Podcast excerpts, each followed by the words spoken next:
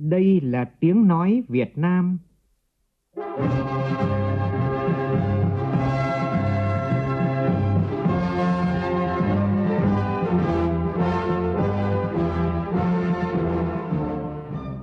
là tiếng nói Việt Nam, phát thanh từ Hà Nội, thủ đô nước Cộng hòa xã hội chủ nghĩa Việt Nam.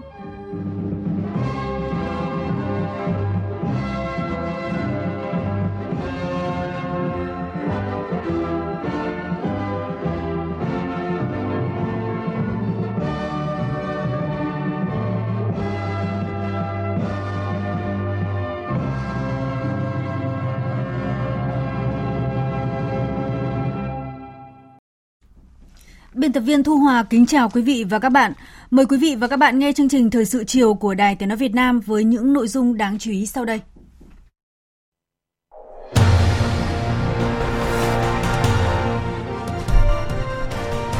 Thủ tướng Chính phủ Phạm Minh Chính hội đàm với Thủ tướng Lào Phan Khẩn Vị Phả Văn, hai bên khẳng định chính sách nhất quán của cả hai nước luôn coi trọng và dành ưu tiên cao nhất cho việc củng cố và tăng cường quan hệ vĩ đại, đoàn kết đặc biệt và hợp tác toàn diện Việt Nam Lào, Lào Việt Nam. Dự lễ phát động thi đua năm 2022 của Tập đoàn Dệt may Việt Nam, Chủ tịch nước Nguyễn Xuân Phúc đề nghị tiếp tục xây dựng 30 thương hiệu dệt may ngang tầm thế giới. Chủ tịch Quốc hội Vương Đình Huệ dự lễ khánh thành 4 ứng dụng công nghệ thông tin trong lĩnh vực tòa án. Thành phố Hồ Chí Minh đạt vùng xanh, nguy cơ thấp sau 6 tháng gồng mình chống dịch Covid-19. Trong phần tin thế giới, tình hình tại nhiều thành phố của Kazakhstan đã dần ổn định trở lại. Làn sóng lây nhiễm COVID-19 do biến thể Omicron vẫn gia tăng mạnh tại nhiều nước, khiến cho các quốc gia phải áp các biện pháp cứng rắn hơn trong phòng ngừa.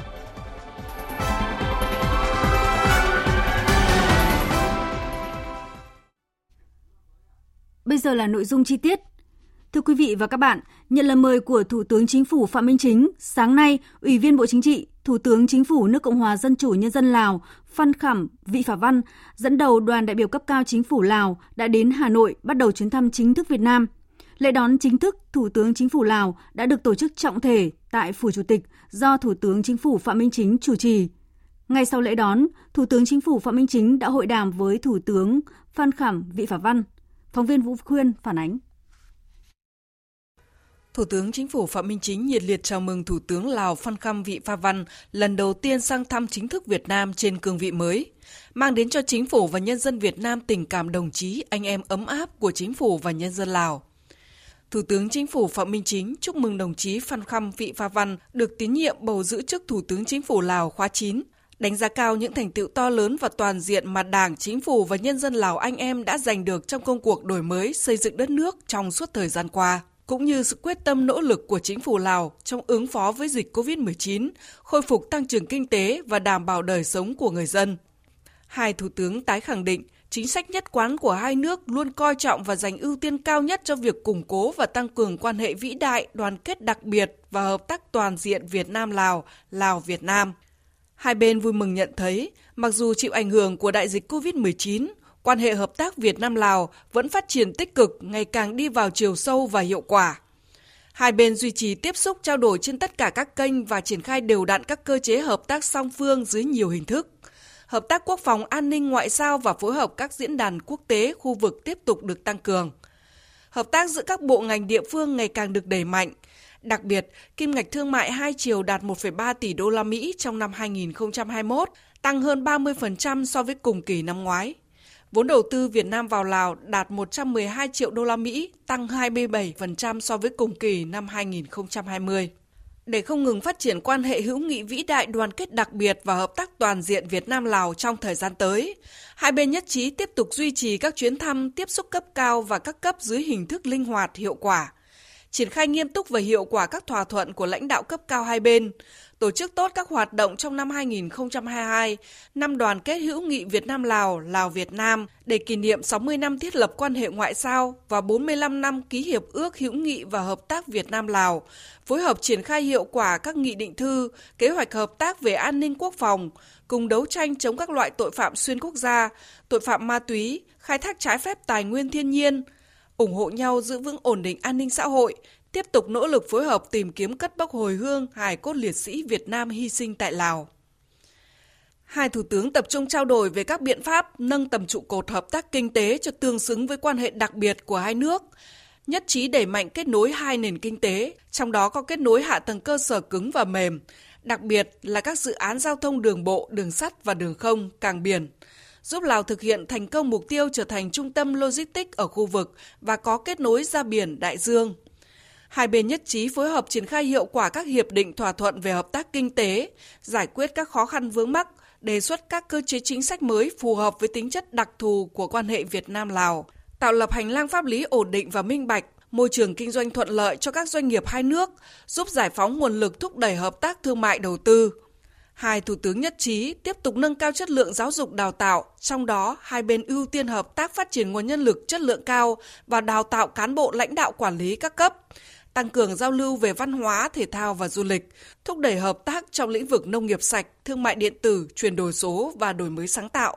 Tại cuộc hội đàm, hai thủ tướng đã cùng chia sẻ nhiều đánh giá nhận định chung về tình hình khu vực quốc tế, nhất trí tiếp tục phối hợp chặt chẽ ủng hộ lẫn nhau tại các diễn đàn đa phương, nhất là ASEAN, Liên Hợp Quốc và các cơ chế hợp tác tiểu vùng Mekong.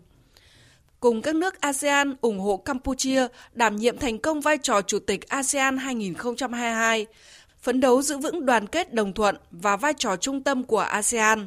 xây dựng thành công cộng đồng ASEAN, cũng như ủng hộ Campuchia thúc đẩy thực hiện đồng thuận 5 điểm của ASEAN, trong đó có chấm dứt bạo lực, ngừng bắn và thúc đẩy hỗ trợ nhân đạo cho Myanmar.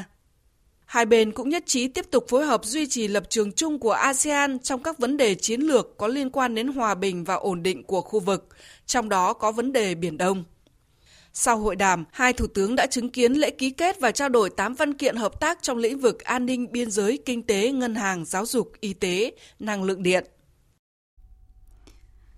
Ngay sau hội đàm, Thủ tướng Chính phủ Phạm Minh Chính và Thủ tướng Chính phủ nước Cộng hòa Dân chủ Nhân dân Lào Phan Khăm Vị Phả Văn đã chủ trì họp báo về kết quả hội đàm và phát động năm đoàn kết hữu nghị Việt Nam-Lào, Lào-Việt Nam 2022. Cùng dự có đồng chí Võ Văn Thưởng, Ủy viên Bộ Chính trị, Thường trực Ban Bí thư, Trưởng Ban Chỉ đạo Quốc gia về kỷ niệm 60 năm ngày thiết lập quan hệ ngoại giao Việt Nam-Lào và 45 năm ngày ký hiệp ước hữu nghị và hợp tác Việt Nam-Lào. Các đồng chí lãnh đạo các ban bộ ngành trung ương và đoàn đại biểu cấp cao chính phủ Lào đang thăm chính thức Việt Nam – Phóng viên Vũ Huyên tiếp tục đưa tin. Phát biểu tại họp báo chung, hai thủ tướng đã điểm lại kết quả quan trọng tại cuộc hội đàm. Hai nhà lãnh đạo cho biết mối quan hệ hữu nghị vĩ đại, tình đoàn kết đặc biệt và hợp tác toàn diện giữa hai đảng, hai nhà nước và nhân dân hai nước trong thời gian qua không ngừng được củng cố và tăng cường. Hai bên nhất trí tiếp tục triển khai thực hiện hiệu quả tuyên bố chung nhân chuyến thăm hữu nghị chính thức Việt Nam của Tổng Bí thư, Chủ tịch nước Lào Sinsulit vào tháng 6 năm 2021 và kết quả chuyến thăm hữu nghị chính thức Lào của Chủ tịch nước Nguyễn Xuân Phúc tháng 8 năm 2021, phối hợp tổ chức tốt kỳ họp lần thứ 44 Ủy ban Liên Chính phủ Việt Nam Lào. Thủ tướng Chính phủ hai nước sẽ tiếp tục chỉ đạo các bộ ngành địa phương mỗi bên khẩn trương giả soát tháo gỡ khó khăn đề ra các cơ chế chính sách ưu tiên cho nhau, tạo điều kiện đẩy mạnh hợp tác thương mại và đầu tư, đảm bảo tiến độ chất lượng của các dự án hợp tác trọng điểm giữa hai nước. Với tinh thần đồng chí anh em, nhân dịp này, Đảng, Nhà nước và nhân dân Việt Nam tặng Đảng, Nhà nước và nhân dân Lào anh em 1 triệu liều vaccine để hỗ trợ Lào trong công tác phòng chống dịch COVID-19. Thay mặt lãnh đạo Đảng, Nhà nước và nhân dân các bộ tộc Lào, Thủ tướng Phan khâm Vị Pha Văn bày tỏ lòng biết ơn tới Đảng, Nhà nước và nhân dân Việt Nam anh em đã có nhiều giúp đỡ quý báu hiệu quả đối với công cuộc đấu tranh giải phóng dân tộc trước đây, cũng như công cuộc bảo vệ và phát triển đất nước Lào hiện nay và sự ủng hộ giúp đỡ quý báu của Việt Nam trong phòng chống dịch COVID-19.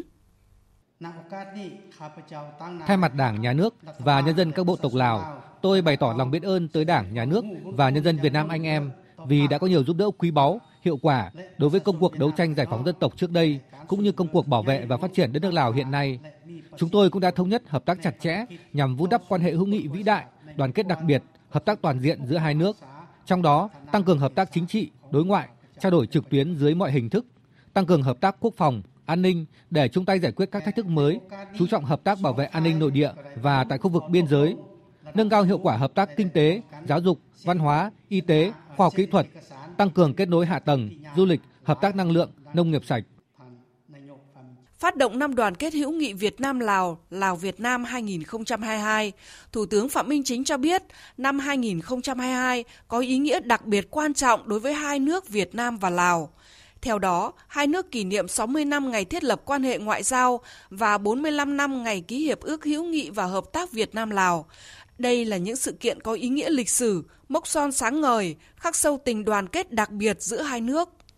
Nhìn lại chặng đường lịch sử 60 năm qua, chúng ta tự hào nhận thấy mối quan hệ đoàn kết đặc biệt Việt Nam Lào ngày càng được củng cố và phát triển sâu rộng trên tất cả các lĩnh vực trở thành một hình mẫu có 102 trên thế giới. Hai nước đã cùng kề vai sát cánh hy sinh xương máu cho nhau trong sự nghiệp đấu tranh giải phóng dân tộc trước đây cũng như tiếp tục gắn bó hỗ trợ mật thiết với nhau trong công cuộc xây dựng và phát triển đất nước ngày nay. Những thành quả hợp tác to lớn đạt được ngày hôm nay là tài sản vô giá của cả hai dân tộc, của nhân dân hai nước, của hai đảng, luôn được các thế hệ lãnh đạo đảng và nhân dân hai nước dày công giữ gìn, vun đắp và củng cố phát triển. Thủ tướng Phan Khâm Vị Pha Văn cho biết, hai nước thống nhất cùng triển khai chặt chẽ các hoạt động kỷ niệm quốc khánh của hai nước trong năm 2022 thực sự ý nghĩa, mang nội dung nhấn mạnh mối quan hệ hữu nghị đặc biệt vĩ đại của hai nước để cộng đồng quốc tế thấy được truyền thống lâu đời của hai dân tộc Lào Việt Nam để giáo dục cán bộ công chức, quân đội và toàn dân, nhất là thanh niên hai nước có hiểu biết về truyền thống quan hệ hữu nghị đặc biệt vĩ đại hai dân tộc Lào Việt Nam. Tại buổi lễ, hai thủ tướng đã ấn nút phát động năm đoàn kết hữu nghị Việt Nam Lào, Lào Việt Nam 2022. Các nhà lãnh đạo tin tưởng năm đoàn kết hữu nghị Việt Nam Lào, Lào Việt Nam 2022 sẽ thành công rực rỡ, góp phần vun đắp cho mối quan hệ hữu nghị vĩ đại, tình đoàn kết đặc biệt và hợp tác toàn diện Việt Nam Lào mãi mãi xanh tươi, đời đời bền vững. Chiều nay, Tổng Bí thư Nguyễn Phú Trọng đã tiếp Thủ tướng Lào Phan Khăm Vị Phả Văn đang ở thăm chính thức Việt Nam. Tin chi tiết về cuộc tiếp chúng tôi sẽ chuyển tới quý vị và các bạn trong phần sau của chương trình. Cũng chiều nay tại Phủ Chủ tịch, Chủ tịch nước Nguyễn Xuân Phúc đã hội kiến Thủ tướng Chính phủ Lào Phan Khăm Vị Phả Văn. Tin của phóng viên Vũ Dũng. Hai nhà lãnh đạo bày tỏ hài lòng về sự phát triển bền vững của mối quan hệ hữu nghị vĩ đại, đoàn kết đặc biệt và hợp tác toàn diện Việt Nam Lào. Trong bối cảnh dịch bệnh COVID-19 diễn biến phức tạp, hợp tác hai nước vẫn không ngừng được củng cố trên tất cả các lĩnh vực. Hai bên duy trì trao đổi đoàn, tiếp xúc cấp cao thường xuyên, phát huy hiệu quả các cơ chế hợp tác song phương, trong đó có các kỳ họp Ủy ban Liên Chính phủ do Thủ tướng hai nước đồng chủ trì. Hai bên đặc biệt đánh giá cao sự chia sẻ và hỗ trợ lẫn nhau giữa hai nước trong công tác phòng chống dịch bệnh. Tin tưởng cả Lào và Việt Nam sẽ cùng sớm chiến thắng đại dịch, nhanh chóng phục hồi kinh tế xã hội và tiếp tục phát triển bền vững. Đánh giá cao kết quả hội đàm giữa hai đồng chí Thủ tướng Việt Nam và Lào vào sáng ngày hôm nay và thành công của lễ phát động năm đoàn kết hữu nghị Việt Nam Lào, Lào Việt Nam 2022. Chủ tịch nước Nguyễn Xuân Phúc nhấn mạnh tiềm năng hợp tác giữa hai nước còn rất lớn. Hai bên cần tiếp tục phát huy quan hệ chính trị tốt đẹp, bền chặt và chuyển hóa những tiềm năng lợi thế đó vào từng kế hoạch dự án, công trình hợp tác cụ thể, đem lại lợi ích thiết thực cho nhân dân hai nước. Hai nhà lãnh đạo nhất trí, hai bên cần phối hợp chặt chẽ và có các biện pháp mang tính đột phá để nâng cao hơn nữa hiệu quả hợp tác, nhất là giải phóng nguồn lực cho hợp tác kinh tế song phương, giải quyết dứt điểm các khó khăn vướng mắc của các doanh nghiệp, tạo niềm tin cho các nhà đầu tư, tăng cường kết nối hai nền kinh tế, tận dụng tốt các hiệp định thương mại tự do mà hai nước là thành viên, mở rộng kết nối hạ tầng cứng về giao thông, năng lượng, viễn thông cũng như đẩy mạnh kết nối hạ tầng mềm, kinh tế số đáp ứng yêu cầu mới của cách mạng công nghiệp lần thứ tư. Hai bên cũng đánh giá cao sự phối hợp và ủng hộ lẫn nhau giữa hai nước trên các diễn đàn đa phương, nhất là trong khuôn khổ Liên Hợp Quốc, ASEAN và các tiểu vùng. Nhất trí tiếp tục cùng các nước ASEAN ủng hộ Campuchia đảm nhiệm thành công vai trò Chủ tịch ASEAN 2022, giữ vững đoàn kết và vai trò trung tâm của ASEAN.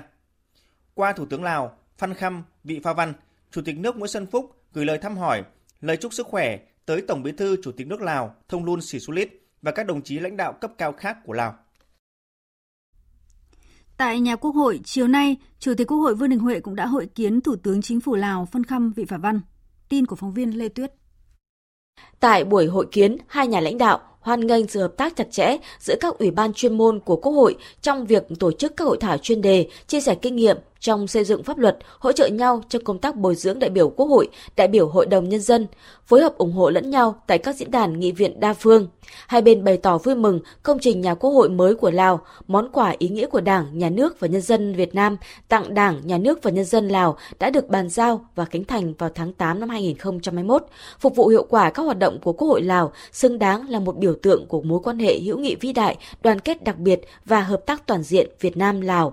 Về phương hướng hợp tác trong thời gian tới, hai bên nhất trí Quốc hội hai nước cần tiếp tục phối hợp, giám sát và tạo thuận lợi cho việc triển khai hiệu quả các thỏa thuận đã ký giữa hai nước, đặc biệt là các nhiệm vụ trọng tâm trong chiến lược hợp tác Việt Nam-Lào giai đoạn 2021-2030 và Hiệp định Hợp tác Việt Nam-Lào giai đoạn 2021-2025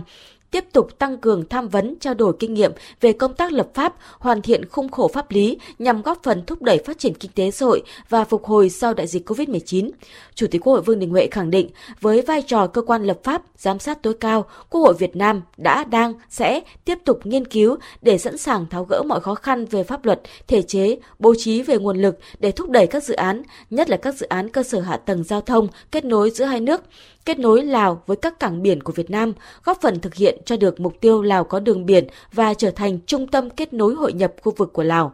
Hai quốc hội sẽ tăng cường giao lưu giữa nhóm nghị sĩ hữu nghị, nhóm nữ đại biểu quốc hội, nhóm đại biểu quốc hội trẻ, trao đổi đoàn hội đồng nhân dân cấp tỉnh thành phố, nhất là các địa phương có chung đường biên giới và các địa phương kết nghĩa. Hai bên cũng nhất trí tiếp tục phối hợp chặt chẽ ủng hộ lẫn nhau trong các hoạt động của Quốc hội hai nước, đặc biệt là tại các diễn đàn nghị viện khu vực và quốc tế như IPU, IPA, APPF. Thời sự VOV nhanh, tin cậy, hấp dẫn.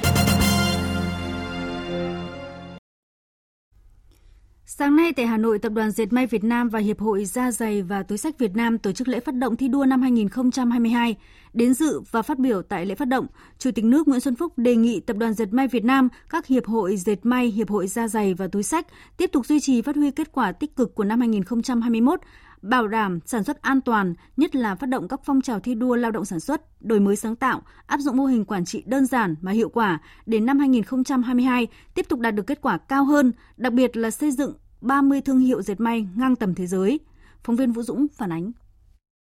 Năm 2021, do đại dịch COVID-19, ngành dệt may đã gặp nhiều khó khăn, có những lúc 60.000 công nhân phải tạm nghỉ việc.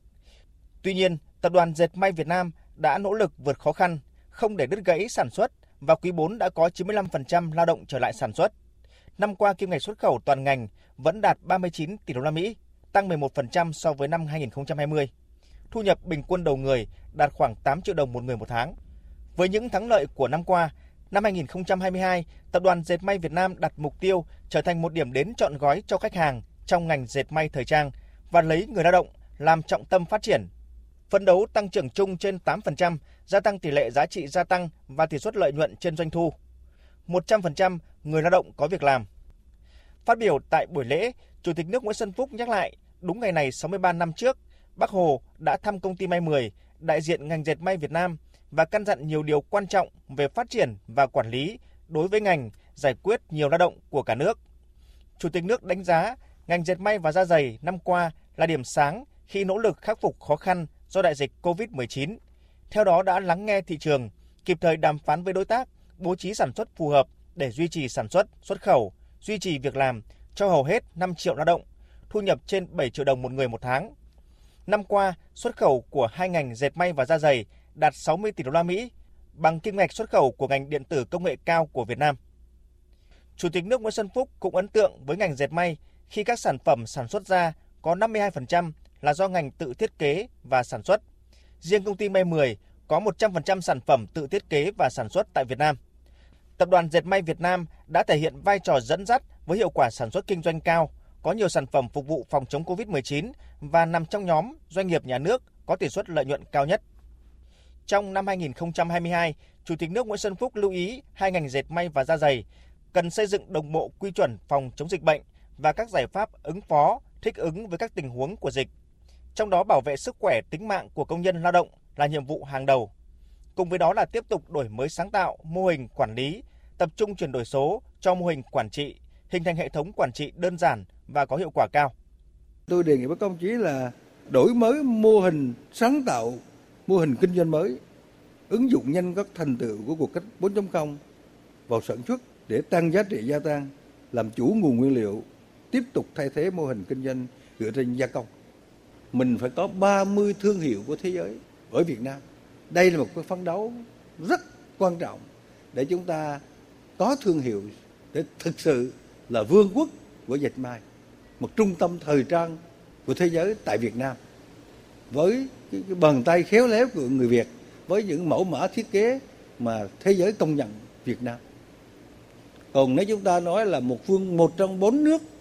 có sản lượng lớn nhất thì cũng quý rồi. Nhưng mà tôi muốn nói giá trị gia tăng của vấn đề này, một trung tâm thời trang về dệt may của Việt Nam, ở cứ thấy ở Việt Nam là phấn đấu, cần phấn đấu rất lớn. Đặc biệt chúng ta là một cái địa chỉ du lịch nổi tiếng thì ngành dệt may phục vụ cho thời trang phát triển cũng rất quan trọng. Đặt vấn đề như vậy, Chủ tịch nước đề nghị hai ngành dệt may và da giày tiếp tục đổi mới sáng tạo, xây dựng và phổ quát giá trị văn hóa của doanh nghiệp, của ngành. Từ đó, tiếp tục phát động các phong trào thi đua học tập đổi mới sáng tạo trong sản xuất, lao động, tạo động lực cống hiến của người lao động đối với hai ngành, hình thành nhiều nghệ nhân giỏi trong hai ngành. Gửi lời thăm hỏi ân cần tới tất cả cán bộ, công nhân lao động ngành dệt may và ngành da giày, Chủ tịch nước Nguyễn Xuân Phúc lưu ý với phần lớn trong số 5 triệu lao động của hai ngành là nữ, các doanh nghiệp cần quan tâm hơn nữa để chị em có sức khỏe tốt, đời sống vật chất và tinh thần được đảm bảo, để vừa sản xuất hiệu quả, vừa chăm lo cho gia đình. Dịp Tết Nguyên đán sắp đến, các doanh nghiệp cần quan tâm chăm lo Tết cho công nhân để mọi nhà, mọi người đều có Tết vui vẻ, đầm ấm, tiết kiệm và an toàn. Sáng nay, Chủ tịch Quốc hội Vương Đình Huệ tới dự lễ thực khánh thành Trung tâm Tư liệu Thư viện, Trung tâm Giám sát và Điều hành, phần mềm trợ lý ảo cho thẩm phán, nền tảng xét xử trực tuyến Tòa án Nhân dân. Chúc mừng Tòa án Nhân dân tối cao có thêm những công trình nền tảng công nghệ số phục vụ đắc lực cho việc nâng cao hiệu lực hiệu quả hoạt động của Tòa án Nhân dân. Chủ tịch Quốc hội cho rằng đây là sự kiện đánh dấu một bước tiến lớn trong việc ứng dụng công nghệ thông tin và hỗ trợ hoạt động của các tòa án, là một trong những khâu đột phá để nâng cao chất lượng công tác. Phản ánh của phóng viên Lê Tuyết. Phát biểu tại lễ khánh thành, Chủ tịch Quốc hội Vương Đình Huệ nhấn mạnh việc khánh thành đưa vào sử dụng nền tảng xét xử trực tuyến cùng với việc ban hành thông tư liên tịch quy định chi tiết hướng dẫn thi hành tổ chức phiên tòa trực tuyến ngay sau khi nghị quyết của Quốc hội được ban hành, thể hiện tinh thần trách nhiệm cao, quyết tâm nỗ lực của hệ thống tòa án trong việc hỗ trợ người dân doanh nghiệp. Càng công khai càng minh bạch thì một mặt để người dân người ta biết được nhưng mà cũng là một cái môi trường rất là tốt để cho nhân dân cho cử tri người ta giám sát lại hoạt động của tòa án càng công khai minh bạch bao nhiêu thì cái vai trò phản biện này nó càng tốt bấy nhiêu Chủ tịch Quốc hội Vương Đình Huệ lưu ý ngành tòa án và tòa án các cấp cần thực hiện tốt cải cách tư pháp để tiếp tục nâng cao chất lượng xét xử, giải quyết các loại vụ án. Trong công tác xét xử các vụ án hình sự thì phải đúng người, đúng tội, đúng pháp luật, không làm oan người vô tội, tất cả các loại chứ không phải là chỉ có hình sự. Không bỏ lọt tội phạm trong công tác xét xử, giải quyết các vụ việc dân sự, hôn nhân và gia đình và bảo đảm quyền và lợi ích hợp pháp của các bên đương sự. Các tòa án cần nỗ lực phấn đấu hoàn thành trọng trách bảo vệ công lý, bảo vệ quyền con người, quyền công dân, bảo vệ chế độ xã hội chủ nghĩa, bảo vệ lợi ích chính đáng của nhà nước, quyền và lợi ích hợp pháp chính đáng của tổ chức cá nhân mà Đảng, Nhà nước và nhân dân đã tin tưởng giao phó. Chủ tịch Quốc hội yêu cầu ngành tòa án tích cực tham gia xây dựng thể chế, xây dựng pháp luật để kịp thời giải quyết yêu cầu đòi hỏi cấp thiết của thực tiễn, nghiên cứu hoàn thiện chính sách pháp luật để tạo hành lang pháp lý cho việc thực hiện chiến lược chuyển đổi số và tòa án điện tử ở nước ta, tổ chức triển khai thi hành hiệu quả các nghị quyết của Quốc hội về công tác tòa án, nhất là nghị quyết số 33 của Quốc hội về tổ chức phiên tòa trực tuyến tăng cường công khai minh bạch và bảo đảm sự giám sát của nhân dân cử tri đối với hoạt động của các tòa án, tiếp tục đổi mới thủ tục tố tụng tư pháp nhằm phục vụ tốt hơn cho người dân, doanh nghiệp. Việc ứng dụng công nghệ thông tin trong công tác tòa án phải quán triệt quan điểm lấy người dân, doanh nghiệp làm trung tâm và là mục tiêu lấy hiệu lực hiệu quả hoạt động và lợi ích của người dân, doanh nghiệp và xã hội làm thước đo để đánh giá hiệu quả. Nhấn mạnh con người là yếu tố then chốt, phương tiện kỹ thuật chỉ là công cụ. Chủ tịch Quốc hội Vương Đình Huệ yêu cầu ngành tòa án phải xây dựng hình ảnh người cán bộ tòa án thanh liêm, chính trực, có bản lĩnh chính trị vững vàng, tinh thông về nghiệp vụ, mẫu mực về đạo đức, đáp ứng yêu cầu cải cách tư pháp, góp phần xây dựng nền tảng tư pháp Việt Nam chuyên nghiệp, hiện đại, công bằng, nghiêm minh, liêm chính, phụng sự Tổ quốc và phục vụ nhân dân.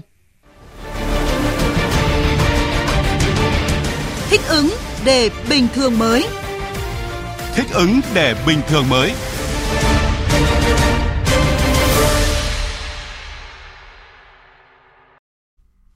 Năm 2022, thành phố Hồ Chí Minh xác định là năm thích ứng an toàn, linh hoạt, kiểm soát hiệu quả dịch COVID-19. Thành phố ưu tiên đặt sức khỏe, tính mạng người dân lên trên hết, bảo đảm người dân được tiếp cận dịch vụ y tế sớm nhất, nhanh nhất, đồng thời tập trung hỗ trợ doanh nghiệp khôi phục sản xuất kinh doanh, phấn đấu tốc độ tăng trưởng tổng sản phẩm nội địa trên địa bàn đạt 6 đến 60,5%. Đó là nội dung chính được nêu lên tại hội nghị triển khai nhiệm vụ phát triển kinh tế xã hội năm 2022 của thành phố Hồ Chí Minh tổ chức sáng, sáng nay. Ông Nguyễn Văn Nên, Ủy viên Bộ Chính trị, Bí thư Thành ủy thành phố Hồ Chí Minh đến dự. Phản ánh của phóng viên Lệ Hằng, thường trú tại thành phố Hồ Chí Minh.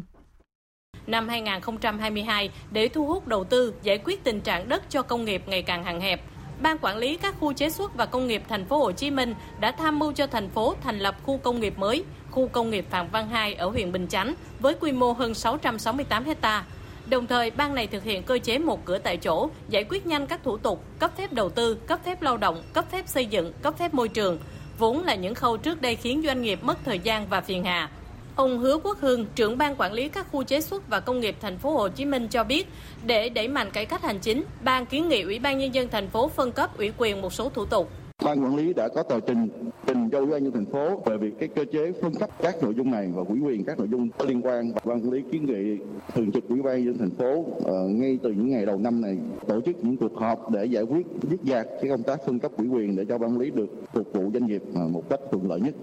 Phát biểu tại hội nghị, ông Nguyễn Văn Nên, Ủy viên Bộ Chính trị, Bí thư Thành ủy Thành phố Hồ Chí Minh khẳng định, năm 2022 là năm thành phố luôn trong tâm thế sẵn sàng ứng phó với những biến động do ảnh hưởng của dịch bệnh, đồng thời nâng cao năng lực cạnh tranh, tập trung cải cách hành chính, phát triển kinh tế, xây dựng chính quyền đô thị. Chủ đề của thành phố đưa ra là một sự chọn lựa, thích ứng ở bằng những cơ chế, bằng những chính sách để làm thế nào đó người ta tham gia, xây dựng và thực hiện cho được cái chủ đề mà chúng ta đưa ra với những cái hiệu quả cao nhất có thể. Chúng ta là nâng cao chất lượng chính quyền đô thị, cải thiện môi trường đầu tư, đồng hành doanh nghiệp. Đồng hành doanh nghiệp, chúng tôi sẽ cùng với các bạn để chúng ta vượt qua khó khăn. Chiều nay, Ủy ban Quản lý vốn nhà nước tại doanh nghiệp tổng kết công tác năm 2021 và triển khai nhiệm vụ năm 2022 của Ủy ban và 19 tập đoàn tổng công ty. Phó Thủ tướng Lê Minh Khái tham dự hội nghị. Tin của phóng viên Hà Nho. Phó Thủ tướng Lê Minh Khái đánh giá cao vai trò và kết quả thực hiện nhiệm vụ công tác của Ủy ban Quản lý vốn nhà nước tại doanh nghiệp và 19 tập đoàn tổng công ty thuộc Ủy ban trong năm 2021, từ đó góp phần quan trọng giúp ổn định kinh tế vĩ mô, bảo đảm an sinh xã hội, an ninh năng lượng và một số cân đối lớn của nền kinh tế. Các tập đoàn tổng công ty đã duy trì liên tục hoạt động sản xuất kinh doanh, thể hiện rõ vai trò của các doanh nghiệp nhà nước then chốt trong việc góp phần bảo đảm cân đối lớn của nền kinh tế, là công cụ để nhà nước ổn định kinh tế vĩ mô, đối phó với những biến động thị trường và dịch bệnh. 19 tập đoàn tổng công ty vẫn đạt 99% kế hoạch doanh thu, vượt 62% kế hoạch về lợi nhuận trước thuế và vượt 27% kế hoạch về nộp ngân sách nhà nước. Về các giải pháp triển khai mang lại kết quả này, Phó Chủ tịch Ủy ban Quản lý vốn nhà nước tại doanh nghiệp Hồ Sĩ Hùng cho biết. Chúng tôi phải phân đấu hoàn thành được cái chức năng và nhiệm vụ của mình đó là quản lý và giám sát cái việc sử dụng vốn một cách à, hiệu quả theo các quy định hiện hành. Sau 3 năm hoạt động thì hiện nay chúng tôi cũng đã triển khai công việc này một cách nền nếp và có ảnh hưởng à, tác động rất tích cực đến cái hoạt động và quản lý chung của từng doanh nghiệp cũng như là quản trị của các doanh nghiệp này. Rà soát cùng các doanh nghiệp, kiến nghị các cái cơ chế chính sách nó phù hợp với cả cái hoạt động của các doanh nghiệp trong điều kiện hiện nay. Có rất nhiều cái vướng mắc của các doanh nghiệp trong hoạt động sản xuất kinh doanh, nhất là đầu tư trong những năm vừa rồi. Thời gian vừa rồi thì ủy ban cùng với cả các bộ mới tháo gỡ được một phần các cái khó khăn này và thời gian tới các khó khăn này cần được làm chính thức hóa, pháp luật hóa bằng các chính sách sửa đổi để tạo điều kiện yên tâm cho các doanh nghiệp chủ động hoạt động theo các cái quy định này và thích ứng với cả cơ chế thị trường cũng như là điều kiện về Covid. Về hoạt động sắp xếp đổi mới tái cơ cấu cổ phần hóa thoái vốn nhà nước trong năm qua, Ủy ban đã quyết liệt chỉ đạo 4 tập đoàn tổng công ty tiếp thu ý kiến của các cơ quan liên quan, hoàn thiện đề án tái cơ cấu giai đoạn 2021-2025, trình cấp có thẩm quyền xem xét phê duyệt, chỉ đạo hoàn thành cổ phần hóa Tổng công ty Phát điện 2, phương án thoái vốn của Tập đoàn Điện lực Việt Nam tại Tổng công ty Phát điện 3, quyết toán cổ phần Tập đoàn Cao su Việt Nam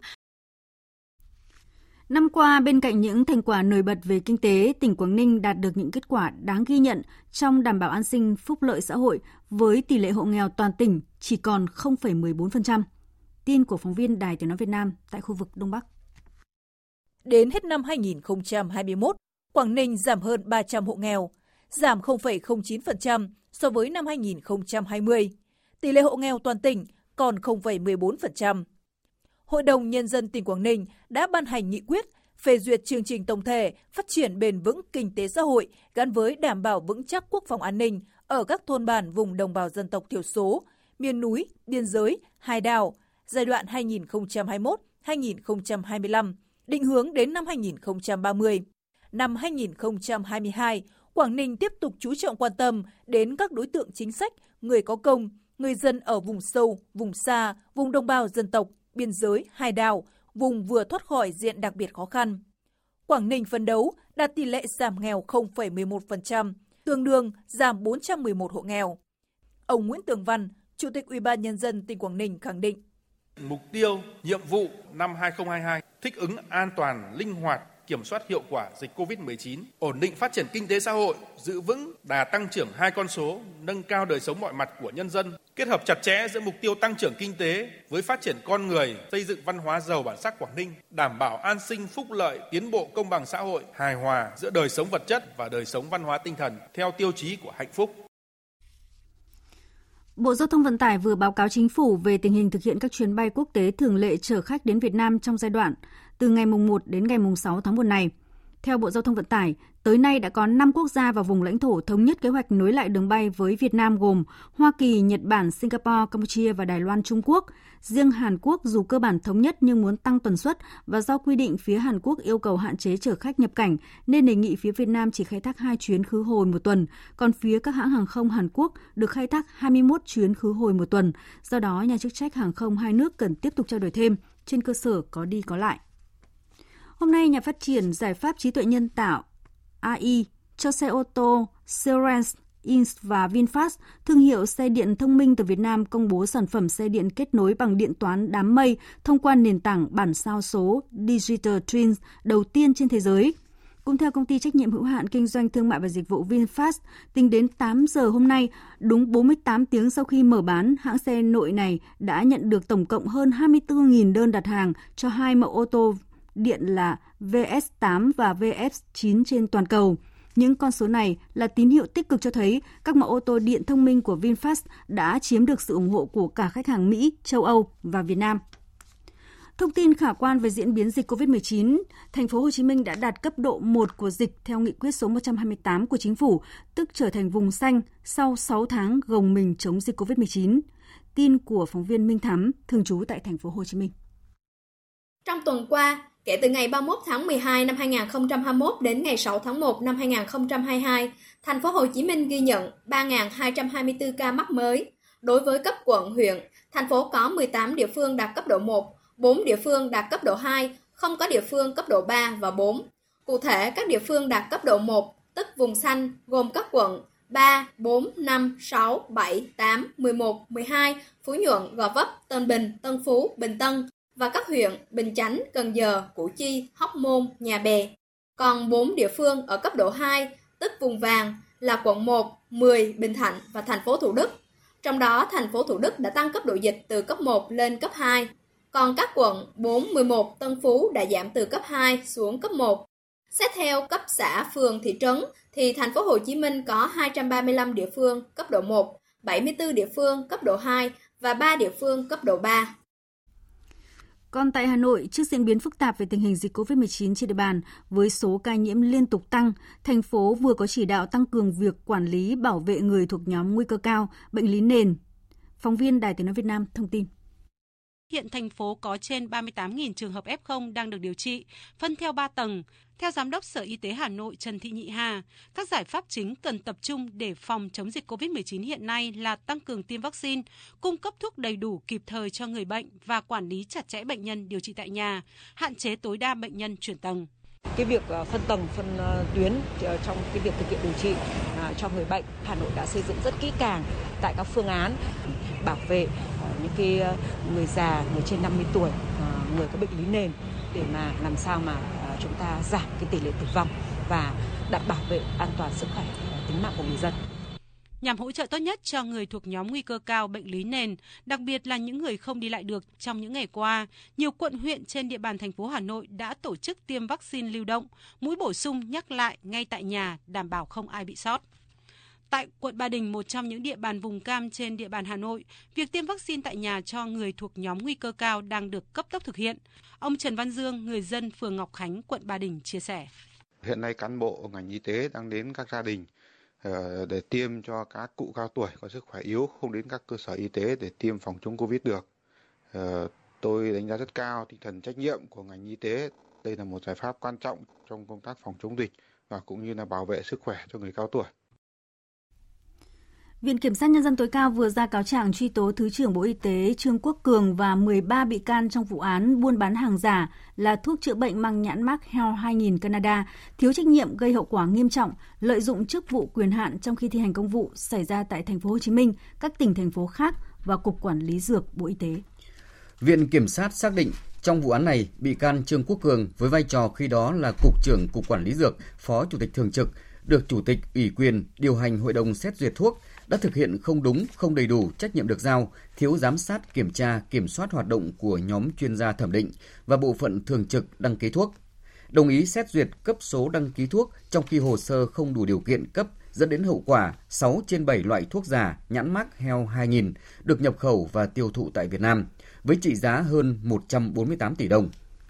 Mặc dù nhận được nhiều thông tin về thuốc heo 2000 Canada là không rõ nguồn gốc xuất xứ, nhưng bị can Trương Quốc Cường không chỉ đạo đình chỉ lưu hành, thu hồi, tiêu hủy thuốc, dẫn đến hậu quả các cơ sở y tế trong nước tiếp tục sử dụng các loại thuốc giả nhãn mác heo 2000 Canada, không rõ nguồn gốc xuất xứ để điều trị cho người bệnh, tổng trị giá hơn 3,7 tỷ đồng. Thực hiện chỉ đạo của Thủ tướng Chính phủ và Bộ trưởng Bộ Công an, Cục Cảnh sát Giao thông về đợt cao điểm bảo đảm trật tự an toàn giao thông, trật tự xã hội năm 2022, nhiều địa phương đã đồng loạt phát động giao quân nhằm tập trung tấn công, trấn áp, đấu tranh có hiệu quả với các loại tội phạm, hoạt động xuất nhập cảnh trái phép và các hành vi vi phạm pháp luật trên phạm vi cả nước. Ghi nhận của phóng viên Đài Tiếng nói Việt Nam về nội dung này. Thủ tướng Chính phủ đã có công điện gửi Ủy ban An toàn giao thông quốc gia, các bộ ngành địa phương thực hiện các giải pháp đảm bảo trật tự an toàn giao thông và kiểm soát tốt dịch COVID-19. Dịp Tết Dương lịch, Tết Nguyên đán nhâm dần 2022, công điện nêu rõ với nỗ lực của cả hệ thống chính trị và sự đồng lòng ủng hộ của nhân dân, nước ta đã từng bước kiểm soát và đẩy lùi dịch COVID-19. Đồng thời các hoạt động kinh tế xã hội cũng đang dần phục hồi và đang phát triển trở lại – nhu cầu vận tải hành khách, hàng hóa và mật độ phương tiện tham gia giao thông cũng từng bước phục hồi và gia tăng nhanh chóng trong điều kiện bình thường mới.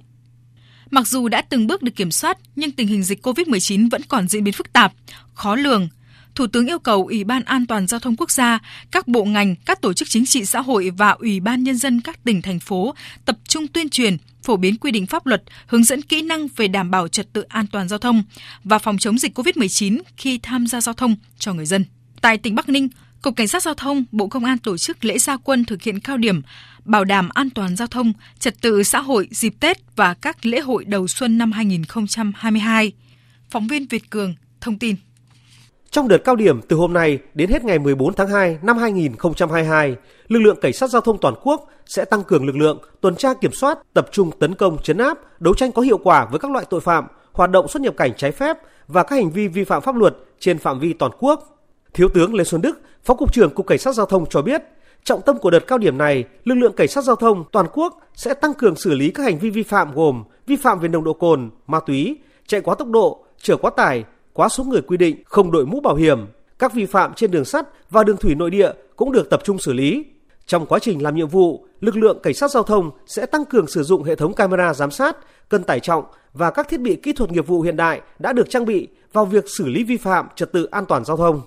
yêu cầu thủ trưởng các đơn vị và toàn thể cán bộ chiến sĩ trong lực lượng cảnh sát giao thông tập trung cao nhất về lực lượng, phương tiện, thiết bị kỹ thuật nghiệp vụ để triển khai thực hiện phấn đấu đạt được mục tiêu yêu cầu đề ra tạo sự chuyển biến mạnh mẽ về tình hình trật tự an toàn giao thông, ý thức chấp hành pháp luật của người tham gia giao thông, tai nạn giao thông giảm cả ba tiêu chí, phấn đấu không để xảy ra tai nạn giao thông đặc biệt nghiêm trọng. Cục Cảnh sát Giao thông yêu cầu cán bộ chiến sĩ khi làm nhiệm vụ phải đảm bảo an toàn trong phòng chống dịch COVID-19 theo khuyến cáo của ngành y tế, nâng cao cảnh giác, đảm bảo an toàn khi thi hành nhiệm vụ.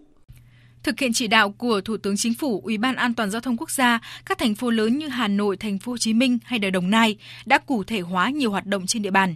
Tại Hà Nội, Sở Giao thông Vận tải yêu cầu các đơn vị kinh doanh vận tải bằng xe ô tô thường xuyên theo dõi, nhắc nhở đội ngũ lái xe, chấp hành nghiêm chỉnh luật giao thông đường bộ, các biện pháp phòng chống dịch COVID-19, chỉ sử dụng lái xe có đủ sức khỏe, xử lý nghiêm trường hợp lái xe sử dụng rượu bia, chất kích thích khi lái xe. Trong khi đó tại thành phố Hồ Chí Minh, Sở Giao thông Vận tải thành phố Hồ Chí Minh đề nghị kịp thời ra soát bổ sung đầy đủ hệ thống đảm bảo an toàn giao thông tại những vị trí còn thiếu. Mặt khác phối hợp chặt chẽ với lực lượng cảnh sát giao thông, thanh tra giao thông và các đơn vị liên quan để giải quyết kịp thời khi xảy ra các tình huống mất an toàn, ùn tắc giao thông trên tuyến đảm bảo tuyệt đối an toàn cho phương tiện lưu thông. Thời sự VOV nhanh, tin cậy, hấp dẫn. Như đã thông tin, chiều nay tại trụ sở Trung ương Đảng, Tổng Bí thư Nguyễn Phú Trọng đã tiếp đồng chí Phan Khẩm Vị Phả Văn, Ủy viên Bộ Chính trị, Thủ tướng Chính phủ Lào nhân dịp sang thăm chính thức Việt Nam. Đồng chủ trì khai mạc năm đoàn kết hữu nghị Việt Nam Lào 2022 và kỳ họp lần thứ 44 Ủy ban Liên Chính phủ. Tin của phóng viên Văn Hiếu. Đồng chí Thủ tướng Phan Khâm Vị Phả Văn bày tỏ vui mừng được sang thăm làm việc tại Việt Nam. Cảm ơn Tổng Bí thư Nguyễn Phú Trọng đã tiếp và dành cho đoàn những tình cảm thân thiết. Đồng chí chúc mừng những thành tựu mà Việt Nam đạt được trong thời gian qua, bày tỏ tin tưởng dưới sự lãnh đạo của Đảng Cộng sản Việt Nam, đứng đầu là Tổng Bí thư Nguyễn Phú Trọng, nhân dân Việt Nam tiếp tục giành được nhiều thành tựu mới to lớn hơn nữa trong công cuộc đổi mới, thực hiện thắng lợi nghị quyết đại lần thứ 13 của Đảng. Đồng chí Phan Khâm Vị Phả Văn cảm ơn sâu sắc về sự ủng hộ, giúp đỡ to lớn, kịp thời và có hiệu quả mà Việt Nam đã dành cho Lào từ trước đến nay, trong đó có việc hỗ trợ Lào trong phòng chống dịch COVID-19, khẳng định Đảng, Nhà nước và nhân dân Lào sẽ làm hết sức mình để giữ gìn, vun đắp cho mối quan hệ đặc biệt Lào-Việt Nam. Bày tỏ vui mừng về mối quan hệ Lào-Việt Nam không ngừng được củng cố và phát triển trên các lĩnh vực. Cảm ơn Tổng Bí thư Nguyễn Phú Trọng đã nhấn mạnh về tầm quan trọng của quan hệ hai đảng, hai nước. Đồng chí Phan Khâm Vị Phả Văn thông báo với Tổng Bí thư Nguyễn Phú Trọng về tình hình Lào gần đây, nhất là việc triển khai nghị quyết đại lần thứ 11 của Đảng và kế hoạch phát triển kinh tế xã hội 5 năm lần thứ 9. Kết quả của hội đàm thực chất, sâu sắc với Thủ tướng Chính phủ Phạm Minh Chính. Hai bên nhất trí hợp tác giữa hai nước thời gian qua trên các lĩnh vực đều phát triển, trong đó có những kết quả thiết thực về hợp tác kinh tế, văn hóa, giáo dục. Khẳng định chính phủ Lào sẽ tiếp tục phối hợp chặt chẽ với chính phủ Việt Nam, chỉ đạo các bộ ngành địa phương liên quan triển khai thực hiện tốt các thỏa thuận giữa lãnh đạo cấp cao hai đảng, hai nước và các nội dung thỏa thuận tại kỳ họp lần thứ 44 Ủy ban Liên chính phủ Việt Nam Lào sắp tới đồng thời triển khai hiệu quả các hoạt động trong năm đoàn kết hữu nghị Lào Việt Nam 2022 với hình thức phù hợp với tình hình thực tế. Tổng Bí thư Nguyễn Phú Trọng nhiệt liệt chào mừng đồng chí Phan Khâm Vị Phá Văn sang thăm chính thức Việt Nam, đồng chủ trì khai mạc năm đoàn kết hữu nghị Việt Nam Lào 2022 và kỳ họp lần thứ 44 Ủy ban Liên chính phủ và đánh giá cao ý nghĩa tầm quan trọng của chuyến thăm, thể hiện sâu sắc mối quan hệ gắn bó tin cậy, đặc biệt Việt Nam Lào. Tổng Bí thư Nguyễn Phú Trọng chúc mừng những thành tựu mà Lào đã đạt được sau một năm triển khai thực hiện nghị quyết đại lần thứ 11 của Đảng. Tin tưởng dưới sự lãnh đạo của Đảng, sự điều hành quyết liệt của chính phủ và dưới sự chỉ đạo của đồng chí Thủ tướng, nhân dân Lào sẽ tiếp tục giành được những thành tựu mới to lớn hơn nữa, thực hiện thắng lợi nghị quyết đại hội lần thứ 11 của Đảng, kiểm soát dịch COVID-19. Tổng Bí thư Nguyễn Phú Trọng khẳng định Việt Nam luôn luôn coi trọng và dành ưu tiên hàng đầu cho việc tăng cường mối quan hệ đặc biệt vừa là đồng chí vừa là anh em Việt Nam và Lào và luôn ủng hộ mạnh mẽ công cuộc đổi mới và phát triển của Lào, đánh giá cao sự hỗ trợ giúp đỡ nhau trong công tác phòng chống dịch bệnh COVID-19, nhấn mạnh tầm quan trọng của việc không ngừng tăng cường quan hệ Việt Nam Lào đối với sự ổn định và phát triển của mỗi nước cũng như đối với hòa bình, hợp tác ở khu vực và trên thế giới. Tổng Bí thư Nguyễn Phú Trọng đánh giá cao sự phối hợp chỉ đạo quyết liệt của hai thủ tướng, nhấn mạnh tầm quan trọng của cơ chế phối hợp giữa hai chính phủ cùng với nỗ lực của các bộ ngành và địa phương hai nước trong việc thực hiện tốt các thỏa thuận cấp cao, các hiệp định giữa hai chính phủ cũng như các chương trình kế hoạch hợp tác hai bên. Tổng Bí thư Nguyễn Phú Trọng hoan nghênh cuộc hội đàm giữa hai đồng chí thủ tướng đưa đến những kết quả cụ thể, nhấn mạnh những kết quả làm việc giữa hai chính phủ trong chuyến thăm của đồng chí Thủ tướng Phan Khâm Vị Phá Văn sẽ là cơ sở hết sức quan trọng để hai nước hoàn thành những mục tiêu đặt ra trong quan hệ hai nước. Tổng Bí thư Nguyễn Phú Trọng đề nghị hai bên tiếp tục đưa quan hệ chính trị đi vào chiều sâu, là nòng cốt định hướng tổng thể quan hệ hợp tác giữa hai nước, tăng cường hợp tác về quốc phòng, an ninh, thúc đẩy tạo phát triển mới trong hợp tác kinh tế, văn hóa, giáo dục, phối hợp chặt chẽ tổ chức hoạt động thiết thực có ý nghĩa đối với nội dung sâu sắc, phù hợp và có sức lan tỏa để kỷ niệm năm đoàn kết hữu nghị Việt Nam Lào 2022. Tổng Bí thư Nguyễn Phú Trọng và Thủ tướng Lào Phan Khâm Vị Phà Văn bày tỏ vui mừng về những bước phát triển trong quan hệ hợp tác giữa hai nước trong thời gian qua, mang lại lợi ích thiết thực cho nhân dân mỗi nước, khẳng định cùng nhau làm hết sức mình để giữ gìn vun đắp mối quan hệ tốt đẹp Việt Nam Lào và truyền tiếp cho các thế hệ mai sau. Nhấn mạnh mối quan hệ đặc biệt Việt Nam Lào là tài sản chung vô giá của hai đảng, hai dân tộc, là quy luật tồn tại và phát triển, là quan hệ sống còn và là nguồn lực quan trọng đối với sự nghiệp bảo vệ và phát triển ở mỗi nước, góp phần tích cực cho hòa bình, ổn định, hợp tác, phát triển ở khu vực và trên thế giới. Chương trình thời sự chiều nay sẽ tiếp tục với phần tin thế giới. Nhà Trắng hôm nay thông báo Tổng thống Mỹ Joe Biden sẽ đọc thông điệp liên bang đầu tiên của mình vào ngày 1 tháng 3. Thông báo được đưa ra sau khi Chủ tịch Hạ viện Nancy Pelosi chính thức mời Tổng thống phát biểu tại Quốc hội và với người dân thời điểm một năm kể từ khi nhậm chức. Ông Biden sẽ là Tổng thống Mỹ có thông điệp liên bang muộn nhất từ trước tới nay vì các Tổng thống trước đó thường làm điều này trong khoảng thời gian từ tháng 1 hoặc tháng 2. Sự chậm trễ này được cho là do nghị trình lập pháp bận rộn của Tổng thống và Quốc hội, cũng như tình trạng gia tăng số ca mắc COVID-19 do biến thể Omicron ở Mỹ. Tổng thống Biden lần đầu phát biểu tại phiên họp chung của Quốc hội vào tháng 4 năm 2020, khoảng 100 ngày sau khi nhậm chức, nơi ông thúc đẩy hai dự luật chi tiêu trong nước và cơ sở hạ tầng. Dự luật cơ sở hạ tầng đã được ký thành luật năm ngoái và được coi là thành quả lập pháp trong năm đầu tiên của Tổng thống Biden. Chủ tịch Hội đồng điều hành nhà nước Myanmar, Thống tướng Min Aung Hlaing tuyên bố ngừng bắn trong vòng 5 tháng với tất cả các tổ chức sắc tộc có vũ trang cho đến hết tháng 2 năm 2022 và quyết định kéo dài thêm cho tới cuối năm nay. Thông báo được Chủ tịch Hội đồng điều hành nhà nước Myanmar đưa ra trong thông cáo chung về chuyến thăm của Thủ tướng Campuchia Samdech Techo Hun Sen đến Myanmar. Thủ tướng Campuchia Hun Sen ủng hộ mạnh mẽ động thái này với quan điểm giảm leo thang bạo lực và thúc đẩy các cuộc đối thoại mang tính xây dựng giữa các bên liên quan để đạt được nền hòa bình vĩnh viễn và phát triển đất nước. Cũng theo tuyên bố chung được đưa ra sau cuộc gặp, ông Laing cam kết tạo điều kiện để đặc phái viên của ASEAN về vấn đề Myanmar có thể gặp gỡ tất cả các bên liên quan tại Myanmar, bao gồm các nhóm dân tộc thiểu số có vũ trang. Thống tướng Min Aung Hlaing cũng cam kết sẽ hỗ trợ đặc phái viên của ASEAN hoàn thành nhiệm vụ hiện thực hóa đồng thuận 5 điểm được đưa ra tại hội nghị thượng đỉnh của ASEAN hồi tháng 4 năm 2021. Về tình hình tại Kazakhstan, Bộ Ngoại giao Mỹ vừa lên tiếng bày tỏ quan ngại về tình trạng khẩn cấp đang diễn ra tại đây, đồng thời thông báo đã cho phép nhân viên chính phủ làm việc tại Tổng lãnh sự quán ở thành phố Almaty rời khỏi nước này nếu có nhu cầu. Dù Tổng thống Kazakhstan khẳng định đã dập tắt được bạo loạn, song một số quốc gia vẫn cảnh báo về tình hình bất ổn tại quốc gia Trung Á này. Trong khi đó, các cơ quan đặc biệt của Kazakhstan đã bắt giữ cựu Chủ tịch Ủy ban An ninh Quốc gia của nước này, ông Karim Masimov, vì bị tình nghi phản quốc. Thưa quý vị, trong tuần qua chứng kiến những hoạt động ngoại giao quốc tế nhộn nhịp tại khu vực Ấn Độ Dương-Thái Bình Dương với việc Nhật Bản, Mỹ, Australia tăng cường hợp tác quốc phòng để đối phó với ảnh hưởng ngày càng gia tăng của Trung Quốc trong khu vực. Biên tập viên Đài Tiếng Nói Việt Nam tổng hợp thông tin.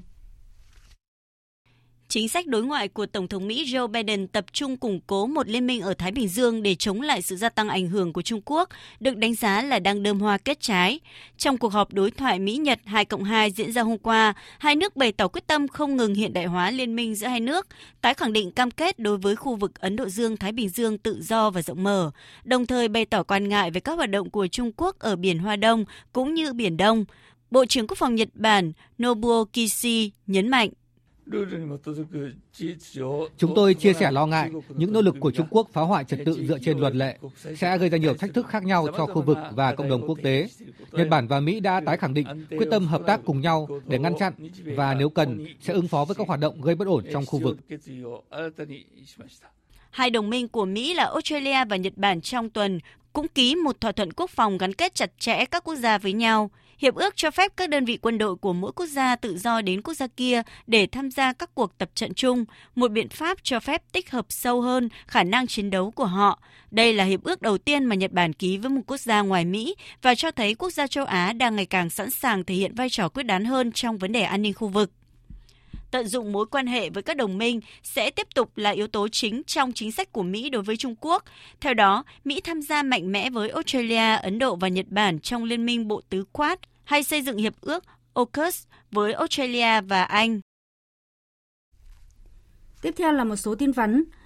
16 người đã thiệt mạng trong một vụ nổ nghi dò dỉ khí ga ở thành phố Trùng Khánh, miền Nam Trung Quốc. Vụ nổ xảy ra tại khu vực căng tin của văn phòng một khu phố thuộc quận Vũ Long ở ngoại ô thành phố Trung Khánh vào khoảng 12 giờ ngày 7 tháng 1 giờ địa phương.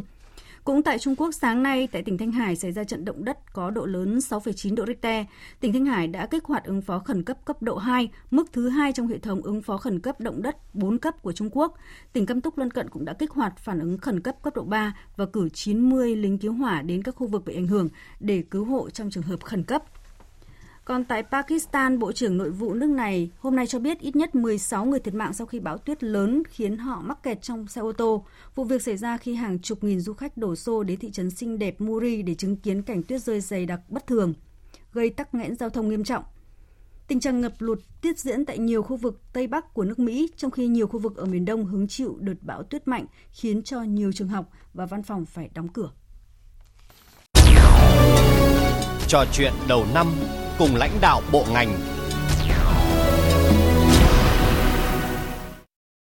Thưa quý vị và các bạn, do ảnh hưởng của dịch COVID-19, đã có những thời điểm nền kinh tế chứng kiến sự đóng băng ở nhiều nơi, nhiều doanh nghiệp bởi các biện pháp chống dịch, chuỗi cung ứng hàng hóa có nguy cơ đứt gãy kéo dài. Trong bối cảnh đó, ngành công thương đã triển khai hàng loạt các giải pháp góp phần đảm bảo cung cầu hàng hóa thiết yếu, không để đứt gãy chuỗi cung ứng hàng hóa. Phóng viên Nguyên Long phỏng vấn Thứ trưởng Bộ Công Thương Đỗ Thắng Hải về nội dung này. Thưa Thứ trưởng, năm 2021 có thể nói là nhìn lại một cái năm mà ngành công thương đã cùng cả nước vượt lên rất là nhiều những cái khó khăn thách thức để thực hiện có hiệu quả nhiệm vụ kép vừa chống dịch COVID-19 và vừa đảm bảo sản xuất kinh doanh. Và để nói về những cái đóng góp của ngành công thương trong năm 2021 thì Thứ trưởng nói điều gì ạ? À, năm 2021 là năm chúng ta đã vượt qua nhiều khó khăn, thách thức trong bối cảnh dịch COVID-19 diễn biến hết sức là phức tạp, khó lường và đã ảnh hưởng rất nặng nề tới nền kinh tế cũng như là đời sống của người dân. Thì Bộ Công Thương luôn bám sát nhiệm vụ chỉ đạo của Chính phủ, Thủ tướng Chính phủ để thực hiện hiệu quả mục tiêu kép vừa phòng chống dịch bệnh, bảo vệ sức khỏe nhân dân, vừa phục hồi và phát triển kinh tế xã hội. Ờ, có thể tóm tắt hai cái đóng góp đáng ghi nhận của Bộ Công Thương đã làm được trong cái thời gian phòng chống dịch bệnh COVID-19 năm 2021 vừa qua. Thứ nhất đó là góp phần bảo đảm cung ứng hàng hóa đầy đủ, nhất là hàng hóa thiết yếu, đáp ứng được nhu cầu của người dân trên địa bàn toàn quốc, ngay cả tại những địa phương có cấp độ dịch cao nhất. Thứ hai là hỗ trợ các doanh nghiệp, hợp tác xã, nhà sản xuất khắc phục khó khăn, duy trì sản xuất và không để đứt gãy chuỗi cung ứng hàng hóa phục vụ cho thị trường trong nước cũng như là phục vụ cho hoạt động sản xuất kinh doanh và xuất nhập khẩu. Ờ, nhớ lại đợt dịch lần thứ tư xuất hiện và cao điểm là giữa tháng 7 năm 2021 thì dịch Covid-19 đã lên tới đỉnh điểm ở thành phố Hồ Chí Minh và các tỉnh phía Nam đã gây nhiều khó khăn cho lưu thông cũng như là cung ứng hàng hóa, à, sản xuất kinh doanh à, và Bộ Công Thương thì cũng đã đề ra rất là nhiều những cái giải pháp để khắc phục khi mà một cái dịch bệnh chưa có tiền lệ. Vậy thì Thứ trưởng có thể chia sẻ cụ thể về những cái giải pháp của Bộ Công Thương trong năm 2021 để đạt được các cái kết quả này? Bộ Công Thương đã xác định là để phòng chống dịch COVID-19 thì là một trong những cái nội dung hết sức quan trọng, đó là cái việc phải đảm bảo đáp ứng đủ nhu yếu phẩm, hàng hóa thiết yếu cho người dân, đồng thời là phải duy trì các hoạt động sản xuất kinh doanh của doanh nghiệp. Vì vậy, bộ công thương đã khẩn trương thành lập ban chỉ đạo cung ứng hàng hóa, dịch vụ thiết yếu cho thành phố hồ chí minh và các tỉnh phía nam, đồng thời bộ cũng đã thành lập tổ công tác đặc biệt phía nam và tổ công tác đặc biệt miền bắc và miền trung của bộ về đảm bảo nguồn cung hàng hóa và hỗ trợ duy trì hoạt động sản xuất kinh doanh cho các tỉnh thành phố. Trong thời gian này thì Bộ đã ban hành trên 60 văn bản về các nội dung như là tăng cường dự trữ hàng hóa, tạo điều kiện cho vận chuyển, lưu thông hàng hóa, duy trì hoạt động sản xuất kinh doanh, các hoạt động về xúc tiến thương mại. Nhiều vấn đề nóng, vướng mắc khó khăn đã được phối hợp giải quyết kịp thời, đã ứng phó kịp thời trước những diễn biến phức tạp của dịch bệnh COVID-19 đảm bảo duy trì chuỗi cung ứng hàng hóa cho người dân, không để xảy ra gián đoạn nguồn cung, khan hiếm hàng hóa, nhất là tại thành phố Hồ Chí Minh và các tỉnh phía Nam. À, bộ cũng đã có các hoạt động và phối hợp với các đơn vị địa phương liên quan hỗ trợ các hoạt động cung ứng, lưu thông, xuất nhập khẩu hàng hóa và duy trì sản xuất công nghiệp theo đúng chức năng nhiệm vụ của Bộ. Chúng tôi cũng phối hợp chặt chẽ với các à, bộ ngành địa phương và các đơn vị có liên quan để xây dựng các văn bản hướng dẫn cụ thể công tác phòng chống dịch ở các đơn vị sản xuất, kinh doanh trong bối cảnh dịch COVID-19. À, vâng, thưa Thứ trưởng, trước diễn biến khó lường của dịch COVID-19 và đặc biệt là một cái biến thể mới Omicron đã xuất hiện tại Việt Nam thì cũng đã cho thấy chúng ta cũng còn rất nhiều khó khăn của năm 2022. Vậy thì ở ngành công thương đã đặt ra những cái giải pháp cũng như là các cái kế hoạch thích ứng ra sao trong thời gian tới à, để có thể là đảm bảo được các cái hoạt động sản xuất kinh doanh cũng như là chuỗi cung ứng. Chúng ta cũng đã có cái kinh nghiệm từ hai năm qua trong việc phòng chống dịch và để thực hiện mục tiêu kép thì ngành công thương chúng tôi cũng sẽ tiếp tục triển khai các giải pháp trên nguyên tắc là phải bám sát thực tế, thích ứng linh hoạt. Trong đó thì cũng cần phải triển khai nhanh chóng, quyết liệt, thống nhất từ trung ương đến địa phương các nội dung hướng dẫn, chỉ đạo của chính phủ, thủ tướng chính phủ, Bộ Y tế và các đơn vị liên quan nhằm đảm bảo tối đa việc lưu thông hàng hóa, tạo điều kiện cho các lao động trở lại làm việc để phục hồi sản xuất và kinh doanh và Bộ Công Thương cũng sẽ chỉ đạo hướng dẫn các cơ sở sản xuất kinh doanh thực hiện các biện pháp phòng chống dịch theo quy định tạm thời, thích ứng an toàn, linh hoạt, kiểm soát hiệu quả dịch COVID-19 và tổng hợp các khó khăn vướng mắc để báo cáo các cơ quan liên quan có thẩm quyền để giải quyết kịp thời. Trong thời gian tới thì chúng tôi cũng tiếp tục bám sát chỉ đạo hướng dẫn, phối hợp các địa phương việc cung ứng đầy đủ hàng hóa thiết yếu, hỗ trợ lưu thông hàng hóa để phục vụ nhu cầu của người dân kết hợp triển khai các chương trình bình ổn thị trường, các chương trình kích cầu tiêu dùng để góp phần thúc đẩy cái tiêu dùng trong cả nước. Còn hiện nay có những cái giải pháp mà chúng tôi thấy rằng cũng rất cần à, quan tâm, đó là việc thúc đẩy các hoạt động xúc tiến thương mại trực tuyến, rồi là phát triển thị trường trong và ngoài nước, đẩy mạnh các hoạt động về thương mại điện tử để kết nối giữa nhà sản xuất và các nhà phân phối và tiêu thụ, đẩy mạnh hơn cái việc đơn giản hóa các thủ tục hành chính, trong đó tập trung triển khai các thủ tục hành chính về lĩnh vực xuất nhập khẩu theo cơ chế một cửa quốc gia, một cửa ASEAN để tạo thuận lợi tối đa cho hiệp hội và các doanh nghiệp tham gia vào các hoạt động sản xuất kinh doanh cũng như là xuất nhập khẩu. Vâng, xin trân trọng cảm ơn Thứ trưởng đã trả lời phỏng vấn phóng viên Đài Tiếng Nói Việt Nam. Vừa rồi là nội dung phỏng vấn Thứ trưởng Bộ Công Thương Đỗ Thắng Hải về nhiệm vụ trọng tâm của ngành công thương trong năm 2022 này. Dự báo thời tiết Phía Tây Bắc Bộ, đêm và sáng có mưa, mưa nhỏ rải rác. Riêng khu Tây Bắc có mưa vài nơi, trưa chiều trời nắng, gió nhẹ, đêm và sáng trời rét, nhiệt độ từ 15 đến 26 độ. Phía Đông Bắc Bộ, đêm và sáng có mưa, mưa nhỏ rải rác, gió đông đến Đông Nam cấp 2, cấp 3, trời rét, nhiệt độ từ 15 đến 21 độ. Khu vực từ Thanh Hóa đến Thừa Thiên Huế, phía Bắc có mưa vài nơi, sáng sớm có sương mù và sương mù nhẹ rải rác, phía Nam có mưa, mưa rào rải rác và có nơi có rông, gió nhẹ, phía Bắc đêm và sáng sớm trời rét, nhiệt độ từ 17 đến 25 độ.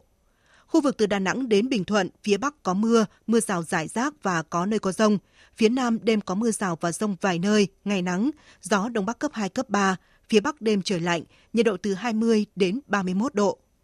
Tây Nguyên đêm có mưa rào và rông vài nơi, ngày nắng, gió Đông Bắc cấp 2, cấp 3, nhiệt độ từ 15 đến 29 độ. Nam Bộ, chiều tối và đêm có mưa rào và rông vài nơi, ngày nắng, gió Đông Bắc cấp 2, cấp 3, nhiệt độ từ 22 đến 33 độ. Khu vực Hà Nội, đêm và sáng có mưa và mưa nhỏ rải rác, gió đông đến đông nam cấp 2, cấp 3, trời rét, nhiệt độ từ 16 đến 21 độ. Dự báo thời tiết biển, Bắc và Nam Vịnh Bắc Bộ có mưa vài nơi, gió đông bắc đến đông cấp 3, cấp 4, Vùng biển từ Quảng Trị đến Quảng Ngãi có mưa rào rải rác và có nơi có rông ở ven bờ. Trong mưa rông có khả năng xảy ra lốc xoáy và gió giật mạnh, gió đông bắc cấp 4, cấp 5. Vùng biển từ Bình Định đến Ninh Thuận và từ Bình Thuận đến Cà Mau có mưa rào vài nơi, gió đông bắc cấp 4, cấp 5. Vùng biển từ Cà Mau đến Kiên Giang có mưa rào vài nơi, gió đông bắc đến đông cấp 3, cấp 4. Khu vực Bắc, giữa và Nam Biển Đông có mưa rào và rông vài nơi, gió đông bắc cấp 4, cấp 5. Khu vực quần đảo Hoàng Sa thuộc thành phố Đà Nẵng và khu vực quần đảo Trường Sa thuộc tỉnh Khánh Hòa có mưa rào vài nơi, gió đông bắc cấp 4, cấp 5. Vịnh Thái Lan có mưa rào và rông vài nơi, gió đông bắc đến đông cấp 3, cấp 4. Chương trình thời sự chiều nay đến đây là hết. Chương trình này do các biên tập viên Thu Hòa, Minh Châu biên soạn và thực hiện với sự tham gia của phát thanh viên Hoàng Sang, kỹ thuật viên Thu Phương, chịu trách nhiệm nội dung Nguyễn Vũ Duy. Cảm ơn quý vị và các bạn đã quan tâm theo dõi.